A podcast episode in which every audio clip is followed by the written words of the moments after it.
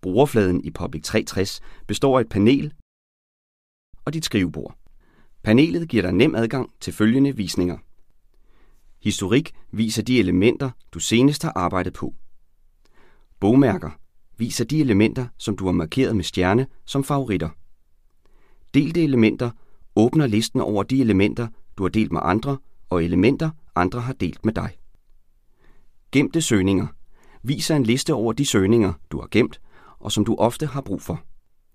Adviseringer Som standard er Public 360 sat op til at sende dig notifikationer, for eksempel når andre brugere deler elementer med dig, eller sætter dig som ansvarlig på et Public 360 element.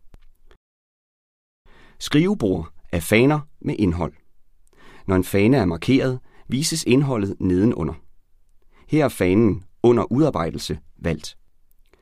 Din skrivebordsopsætning er afhængig af din profil. Du kan selv foretage nogle tilpasninger af skrivebordet via denne knap. I øverste højre hjørne kan du skifte rolle og se din profil. Her er adgangen til hjælpefunktionen. Lige under hjælp er menuen, som du kan bruge, når du skal oprette elementer som projekter, sager, dokumenter og kontakter.